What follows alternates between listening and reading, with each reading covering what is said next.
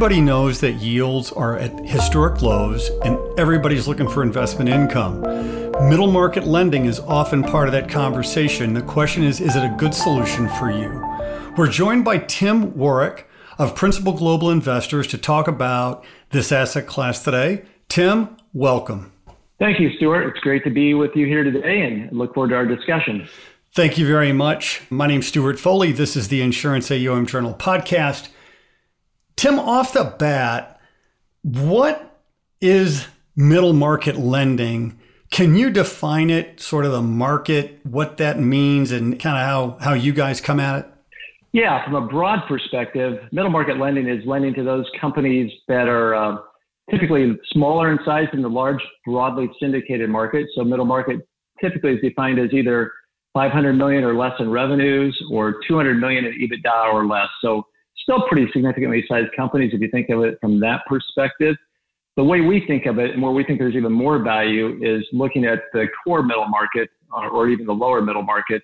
And we consider core middle market those companies with around 50 million in EBITDA uh, and lower middle market 5 million to 25 million in EBITDA. So those companies are oftentimes companies experiencing significant growth, benefiting from secular changes in the economy and across their industries. So really great opportunities oftentimes.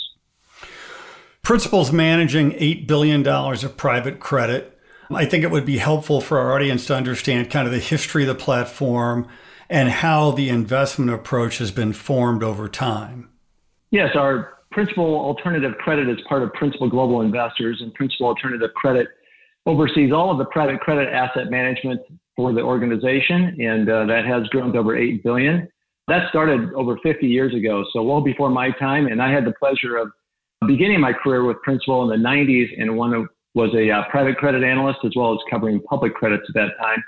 So we've been very familiar with being a lead lender in those situations, leading the negotiation with borrowers, leading the documentation process, leading the workouts when there are workouts potentially. So we've always seen value in private credit. As we got later on, more recently, I should say, in uh, you know just 2018, 19, it was very clear there was tremendous value in the middle market private credit space, so middle market high yield. And we made the determination as an organization that we really wanted to move more considerably, take our credit culture, credit heritage, credit expertise to that part of the market, in addition to the more traditional private placement market. So that's what we did. In 2019, I began setting up a team. Principal Life General Account saw it as a tremendous opportunity to allocate, to increase allocation, to drive the efficient frontier, to drive yield relative to risk that this sector offers. And so by the middle of 2020, we had the team set up in part transitioning over some of our key analysts, our head of credit research, in addition, bringing in some key outside talent, including our head of underwriting.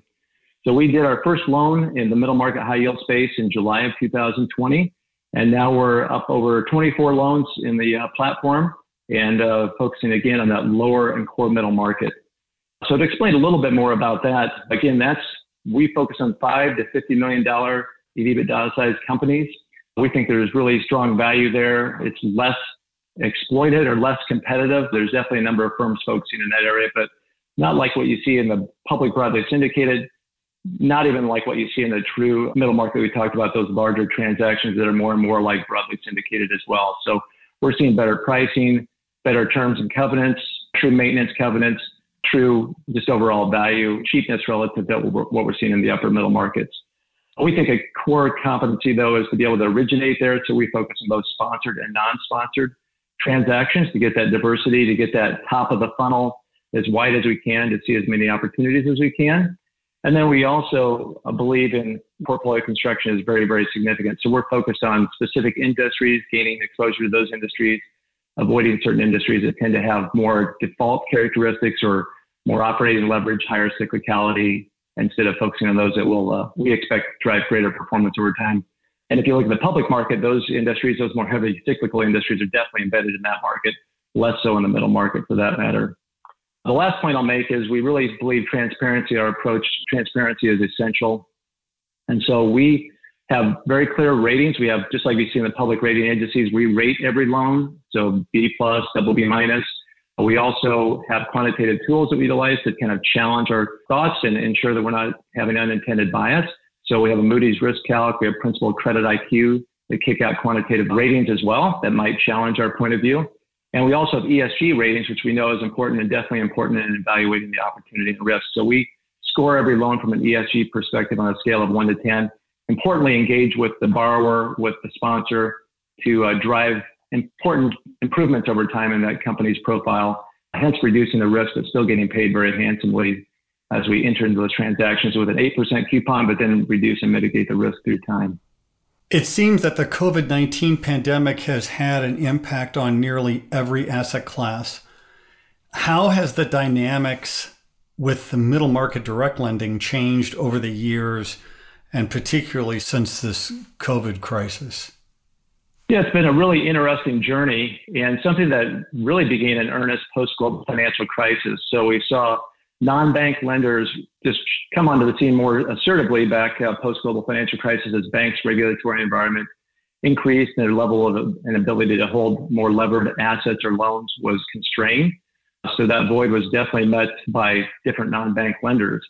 So we've seen that change over time, and we've seen in those terms, banks have gone from probably 2010 were about 80% of the true middle market. Today, they're less than 20% of the middle market because of that change in the overall mix of middle market lending shifting over to more direct lenders. In addition, we've also seen from the other side more and more middle market lending and borrowers wanting to come into the private space rather than be in the broadly syndicated space. So we've seen borrowers and sponsors choose to have that certainty of financing, choose to have that relationship they can have with the lender choose to be able to grow the business and the platform with that lender rather than rely on the public market, which can be a little bit more volatile and depending on systemic and economic risks and just market uh, movements and liquidity as well. So, this, if you look at from 2015 to 2020, the syndicated market fell from about, well, I'll shift it around the other way. The volume of direct lending has increased from about 0.7 times that of the syndicated market to over two times the level of the syndicated market in the middle market space.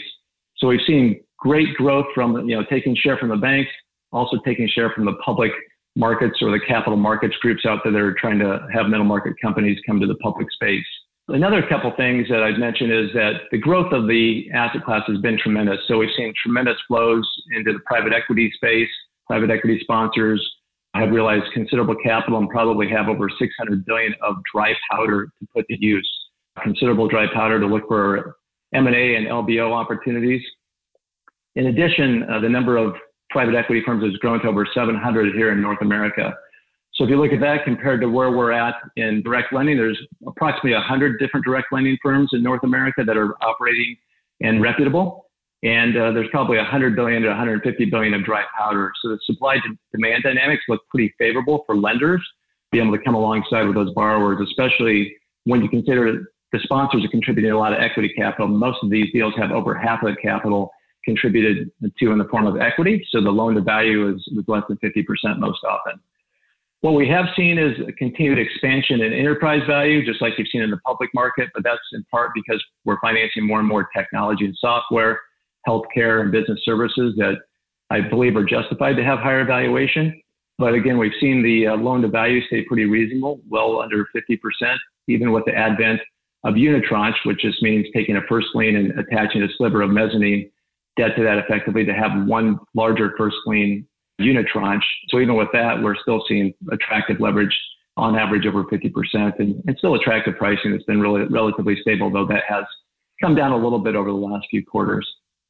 And so post COVID, meaning speaking of the last few quarters, post COVID specifically, we did see during the COVID period you know, increase in portfolio monitoring by those managers that had a number of portfolio holdings. So some of the workouts that were pending during that time with the uncertainty around COVID, we didn't have that situation. We were ramping up the platform, so we had the benefit of looking and be able to underwrite through that COVID environment. So we had that going for us. In addition, we saw very favorable pricing, very favorable covenants and terms. We saw some secondary trading as well. So we're able to buy some assets at three or four points discounted to the original OI, original issue discount or to par. So some good opportunities, but the market snapped back. You know, we're back to almost uh, pre-COVID levels as far as how the market's behaving now. Still reasonably strong terms, reasonably strong covenants, and still getting an exceptional risk premium of almost 300 basis points relative to public alternatives. And geographically, Tim, when you think about opportunities in North America, for example, versus what's available in Europe and other places, how do those opportunities compare in your eyes? Yeah, we're we're uh, very focused on North America. We think there's great value in North America, very diverse. You know, we're looking at almost at a run rate right now, 750 loans a year on that kind of run rate. And there's well over 1,500 loans available that are being done in the middle market space. So that market in the North America is at least five times, some would measure closer to 10 times larger than Europe. And uh, North America is really, if you look at Cliffwater data, their indices go back to 2004. So even before global financial crisis, this middle market space was developing in North America. That's more recent in Europe, which that can create numerous opportunities. We think there's uh, benefits for investors to consider both Europe and North America originated loans and opportunities. But specifically in uh, Europe, they're also taking the benefit of transitioning from banks to middle market direct lenders. So if you think back just a few years ago, they would co-invest alongside with banks. And now just recent data that I saw with many of the banks in Europe focusing more on the loans they're making as a part of the COVID relief effort they're not focused quite as much on middle market and developing the middle market lending avenue. So middle market direct lenders are up to approximately 80% of the lending in Europe as well. So very similar to what we're seeing in North America. The one thing I would say is the markets are at different stages in Europe. So the UK is definitely advanced and more like where we're at in North America. France and Germany are probably the next two most developed markets. And the Nordic region and Benelux regions are now expanding as well. So those opportunities will be there. There's definitely large lenders already over there. One of the very largest funds is a European only fund. So they're being penetrated. And if you look at the valuations, the covenants, all of that, they are not that different than what we see in the US and North America. Very similar. And in fact, the industry of, of focus are very similar as well. So healthcare, technology, business services. So a lot of complementary things, a lot of similar things but something that uh, any investor should consider both avenues for a, a fully diversified portfolio. And so when I'm looking for deals, I mean, what's the source of deal flow for middle market direct lending? And in your mind, what's the best approach? The best approach is to have as wide a funnel at the top of that funnel as possible to be able to see as many deals as you can see. And, and we hire originators that were formerly underwriters so they're underwriting, they're screening, they know what we're looking for our credit box and our credit screening, what industries we're looking at to be intentional about getting you know, only those industries we want exposure to. But it's still good to have a pulse for what's going on in the broad market and then be able to be very, very, very selective as we are in what ultimately we get to close. So our close rate is less than 5%, and I'll get into that a little more detail in a moment. But so we think it's appropriate and uh, beneficial to see deals from sponsors or private equity sponsors. We also think it's appropriate to see deals from non sponsored relationships and opportunities. And then we also think it's appropriate to work with other lenders in small clubs. It's not the broadly syndicated. We're working with maybe one or two lenders is all. It's a small club, but we're still controlling the deal. We know the terms and conditions. We very much believe in the acumen of the other lender as well and how we align with them. But again, that gives us a, a view of a broad sourcing of deals that have an ability to be very discerning, as I mentioned earlier. So on the sponsored side, there's tremendous benefit. And some lenders will say we're only going to do sponsored transactions. We're not going to look at non-sponsored at all. And some of the reasons for that is those sponsored transactions, you know, you have really, really good sponsors out there that have proven track records. Just for the yes, Stuart? a question from the audience. Yeah. Give us the difference between sponsored and non-sponsored. Yeah, before jumping right into it. Yeah. Sponsors are those private equity firms that have raised funds. They may be on their first fund, they may be on their 15th fund. They may have a $200 million fund or a $5 billion fund, and they use that capital and their expertise to go out there and look for where they think the best opportunities for investment and growth are based on their expertise. So they might come in and look for a platform to grow a business from. So this is the anchor platform. They'll, they'll bolt on other businesses of similar type But they may come in and look for operational improvements in the company. They may just have a specific expertise in healthcare or technology and software. So there's a lot of different strategies out there. And that's why we think it's really important to understand the sponsor, understand their capabilities, understand the strategy, and um, align with those sponsors that we really believe will support their transactions. And we really believe have a great acumen or great capability in that particular industry. In fact, we rate the sponsors and assess them that we work with we work with over 200 sponsors out of the 700 in the U.S. and we assess them gold, silver, or bronze, and that's how we believe we will align with them in, in transacting opportunities. So it's great to have their ability to come alongside in transactions, the expertise they provide in the diligence process, the capital they provide when things go sideways to support the transaction. Uh, so that's a lot of the positives from a sponsor perspective. To jump to the non-sponsor, that's where you don't have equity coming into the deal. You're working directly with the founder. You're directly working with the, owners of the business. Could be a family office. You're working to get to that transaction through debt advisors, you're working through commercial banks, you're working through accountants and attorneys and such. So again, there's not new private equity sponsored capital coming into the transaction in those cases. I always I always learn the most on these deals. I just find that fascinating as a guy that you know, I started this business and just in terms of us trying to find financing, you know, I mean, what you're doing is a, it's not only on the investment side, but just from the standpoint of as a business owner, you know, the fact that the banks have pulled back direct lending is uh, has become a really important source of funds for, you know, for a whole lot of businesses out there that are not, you know, General Motors, uh, you know. Exactly. And I mean, when when we talk about middle market lending, there's also a high yield component that we really haven't touched on. Do you see value there? And how has the spread compression been? I'm making an assumption that there's been spread compression. I assume that is. How has that spread compression lined up against public markets? There has been some spread compression, and uh, we look at the uh, the asset class or middle market private high yield as providing a lot of opportunity, and part of it is the pure yield benefit. Part of it's also the tremendous diversification benefit. So if you think about middle market high yield and think about the correlation to other asset classes, for instance, it's correlated about 0.3 maybe with investment grade credit. It's correlated negative 0.3. I'm, I'm using Cliffwater reference data back to 2004. Negative 0.3 with the ag, low correlations across the board. And then you think about the return risk profile. Return from that period back to 2004 is over 9% annualized, which compares very well to US equities at around 10%, but it has volatility or standard deviation about 4% compared to US equities of 16%, if you look at the broadly syndicated leverage loan market, that return during that same time was 4% and volatility at 9%. So you're getting great Sharpe ratios, great ability to move out the efficient frontier. That diversification, just a great opportunity, we think, for investors, especially those investors that have longer investment horizons that don't need immediate liquidity, that can provide stable sources of capital to this asset class. If you think about the current time and the valuation, think about what's happened with all the intervention from central banks, from fiscal policy, recovery of the economy, recovery of the markets. We saw the public high yield market and in the public broadly syndicated loan market, yields and broadly syndicated loans on the public side did move up relatively rapidly back last year in the second quarter, as everyone witnessed. The market was broken and liquidity dried up in what had been a liquid market. So those yields moved up to about seven and a half percent, whereas the middle market private high yield market, first lien focus was around seven and three quarters percent. So public loans compressed, but there really was an inability to execute. Nobody could pick up that falling knife. You couldn't get many assets bought, but you could still transact in a private high yield space, private middle market space.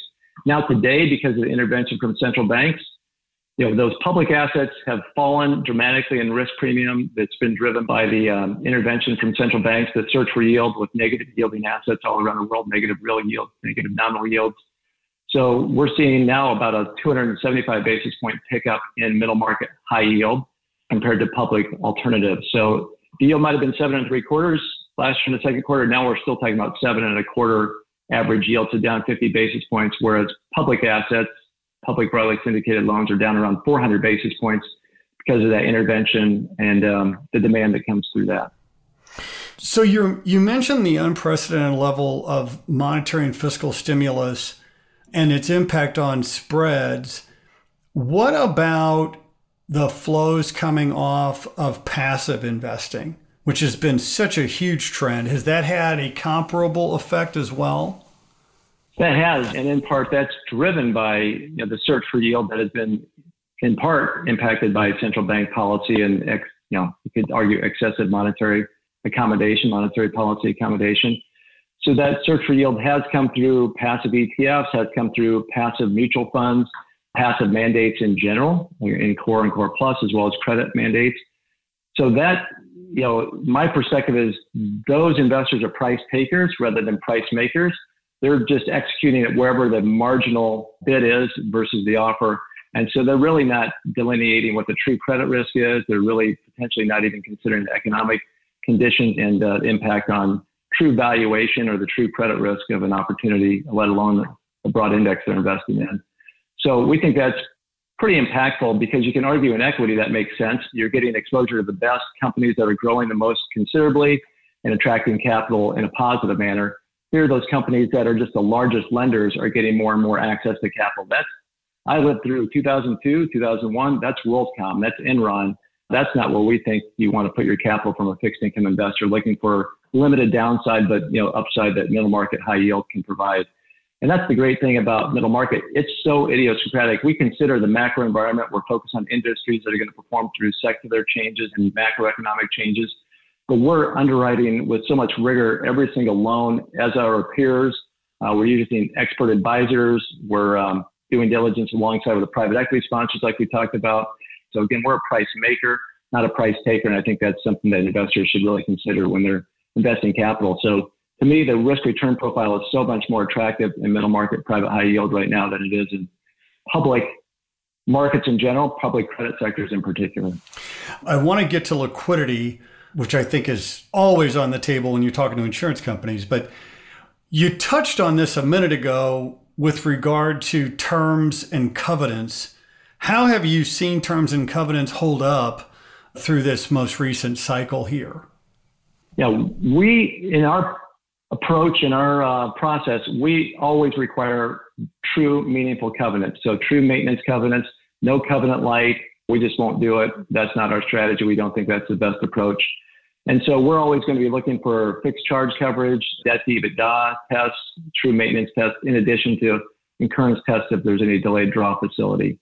But if you look at what's going on in the market, if you kind of bifurcate and say, okay, the transactions which are 100 million and smaller in size and overall debt capital in the middle market space. This is the true direct lending, not the public space. Those transactions only have about 1% that are considered covenant light.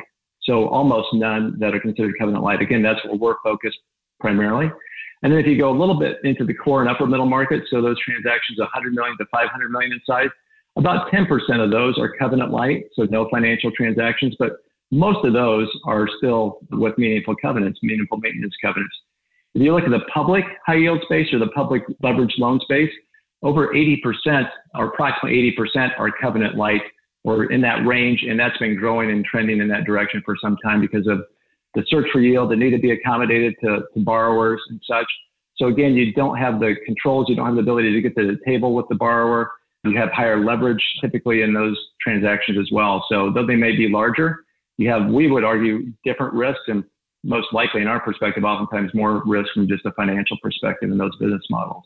So that's where we see the value. Now, there is a lot of cash, a lot of flow coming into the middle market space, the private middle market space.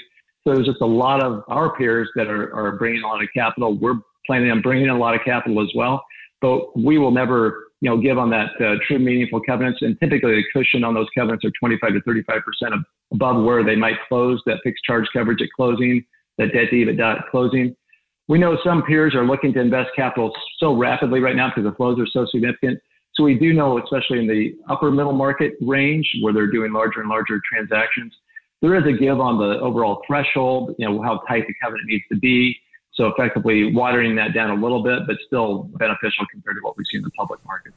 And there's obviously a, a liquidity give here versus public markets. And I'm assuming that I'm getting some liquidity premium here. Can you talk about the comparison between the liquidity of these securities versus a public market and to what extent you're getting paid for that liquidity give? Yeah. And we look at liquidity uh, in a little different way, and we think investors should consider that as well. So, for middle market direct lending, high yield, you should get paid for the credit risk, the liquidity premium, and then we believe there's an additional premium just for the inefficiency of the market because many investors don't have direct access to the market. You know, more and more we'll be coming up with strategies that provide more ongoing liquidity. But for the most part, there's gates that are in closed-end funds that don't allow investors to have access to that capital. They may get income distributions, but they don't have access to the capital for you know, four years potentially, or a window uh, that gets into the reinvestment period. Also, gates oftentimes in just institutionally separate managed accounts. So we think that's really reasonable, and that's how credit should be managed. If you invest in credit, you should want to think about investing for the intermediate to the longer term. And so we think about liquidity in the sense of how stable is the capital that's supporting that investment, and how stable is the capital broadly that's supporting that investment. So if you think about the public markets and think about liquidity, to us, liquidity is volatile in the public markets. So the premium you get in the private markets is just an exceptional opportunity from our perspective if you have an investment profile and Horizon that's intermediate to longer. You have liabilities you're trying to back that are intermediate to longer or sticky and you know what the duration of those liabilities are. So what you want is a kind of a steady capital source. We have a growing capital source coming into the middle market space. You don't want the volatility that comes along with public markets, at least not for all your portfolio, because central bankers and systemic risk, geopolitical risk can affect liquidity overnight. And that's what sponsors and borrowers don't want that either. They want the certainty of financing. That's why they're coming more and more to the private market and moving away from the, the public market because they want that certainty. They want that relational lending. They want to know that the lender is going to be there through good times and bad, both in the market environment as well as when a credit goes sideways. So to us, that liquidity premium, if you've got the investment profile meaning liabilities or an investment horizon that this is appropriate. It provides diversification, downside protection. You don't get the swings that you get in the pricing and valuation you see in the public market. And that's justified, we believe. It should be a more steady valuation and has proven to be over time. And we have talked about this on a variety of our podcasts and in some of the articles that we publish. But the trend is for insurance companies is to alt and private asset classes because that's where the yield is and that's where the value is.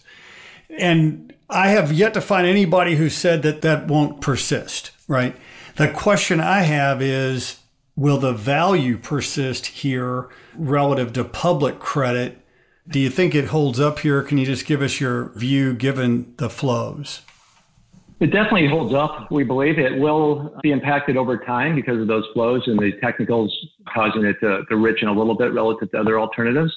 But we think it persists for a number of reasons. And uh, one of the reasons I haven't talked a lot about is the investment capital that's going into these companies is intentional through the private equity sponsors. So it's capitalism at its finest. These are industries and companies that are benefiting from secular trends, taking costs out of the system, creating efficiencies for the economy so that's always going to provide diversification and value in that sense from our perspective. It's not the old industrial lines, the heavy commodities, the heavy manufacturing. It's going to be the you know the industries and issuers that I've mentioned before that are benefiting from secular changes. So that diversification is huge and uh, really, really important. I think the other thing we didn't talk a lot about is the floating rate nature of this asset class, how it can buffer rising rates if you're concerned about rising rates. In addition, there's LIBOR floors on all of the loans that we're investing in. So typically a 1% LIBOR floor, no matter where LIBOR is at, less than 25 basis points.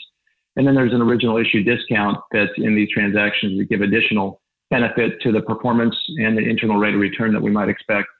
So we do think it's a tremendous opportunity in that regard, that diversification. And again, we're talking about first lien loans here for the most part, first lien and unitranche, which means just a broader first lien as we spoke about earlier. Again, I mentioned earlier, this will always be a price maker market uh, rather than a price taker. I probably didn't coin this, but this can't be ETF. You can't just have a passive fund generated overnight that can invest directly into these assets. This is very idiosyncratic, very bottom up. It can't be replicated. Uh, you have to actually do the diligence and the work that goes into this decision making process. And then ultimately find the best companies, put the best structure around them, and the value will take care of itself, we believe, on an idiosyncratic basis as well as a broader exposure to the middle market private high yield space. The other thing is we believe we're still at the very early stages of the capital flows coming into this market. So, you know, 10 years from now, there'll be less value in this market than there is today. But we haven't really cracked the code on how to provide this access more readily to retail and high net worth. So institutional investors that can get access directly through separately managed accounts, closed end funds, even interval funds to some extent for high net worth you know, you're still at the early stages and that inefficiency of the market is still being explored. And, and I think that value is still going to be extracted in performance as we look down the road. And uh, then again, as uh, just to repeat a little bit, but sponsors are always going to be willing to pay a little bit more for the certainty of financing, the certainty of the relationship, certainty to close on transactions as they grow a platform. So they're not that extremely sensitive to whether they pay 50 more basis points or 100 more basis points. They're more sensitive to the relationship and knowing that they could get access to capital and not be reliant on a public market that can be a little bit whimsical in nature because of intervention and systemic risk. I have learned a lot about middle market direct lending, and I, I appreciate that very much. I do have one additional question. Tim, this is during what you may not be aware of, which is the Ask Me Anything portion. So I'm going to take you back Thanks, to a time, a day that you, I know you remember well. This is the day that you graduated from your undergraduate institution. Now, your last name starts with W, so you're at the bottom of the list, and you have to wait a long, long time right? So finally, they call your name. Up the stairs you go, across the stage. You get the diploma from the president of the college. Quick photo op. The crowd's going crazy, Tim. I mean, crazy. And then you walk down the stairs, right? And you run into Tim Warwick today. What do you tell your 21 year old self? Wow, you made me feel young. Thank you for that. That was uh, awesome. Awesome reenactment. Yeah, I tell myself that you know, be open to change, be open to evolution that you can have as a person. You know, entertain ideas from others. Never be closed-minded. So I think that's really been something that suited me well at Principal. I've had a number of different roles. To me, there you can always be learning, um, not just book smart, but you always are learning from the market, your peers, colleagues, market changes. Whoever would have thought that we'd see things we're seeing today in the economy, in the central bank policy, and then the opportunities we're seeing as well. So the other thing I would say, you know, there's always opportunities, and uh, we're seeing those opportunities today, despite where things are compressed and and such. There's always opportunities because you can always be looking forward for those secular changes, and that impacts you on a personal basis. Also, it can impact your clients, and that's what we're most focused on: how we can be positive impacts for our clients. Great advice. Great advice. Tim Warwick, Principal Global Investors on Direct Middle Market Lending. Tim, thanks for being on. Thanks a lot, Stewart. Really appreciate it. Good stuff. Thanks for listening. If you have ideas for podcasts, please email us at podcast at Insurance AUM Journal. I'm Stewart Foley, and this is the Insurance AUM Journal podcast.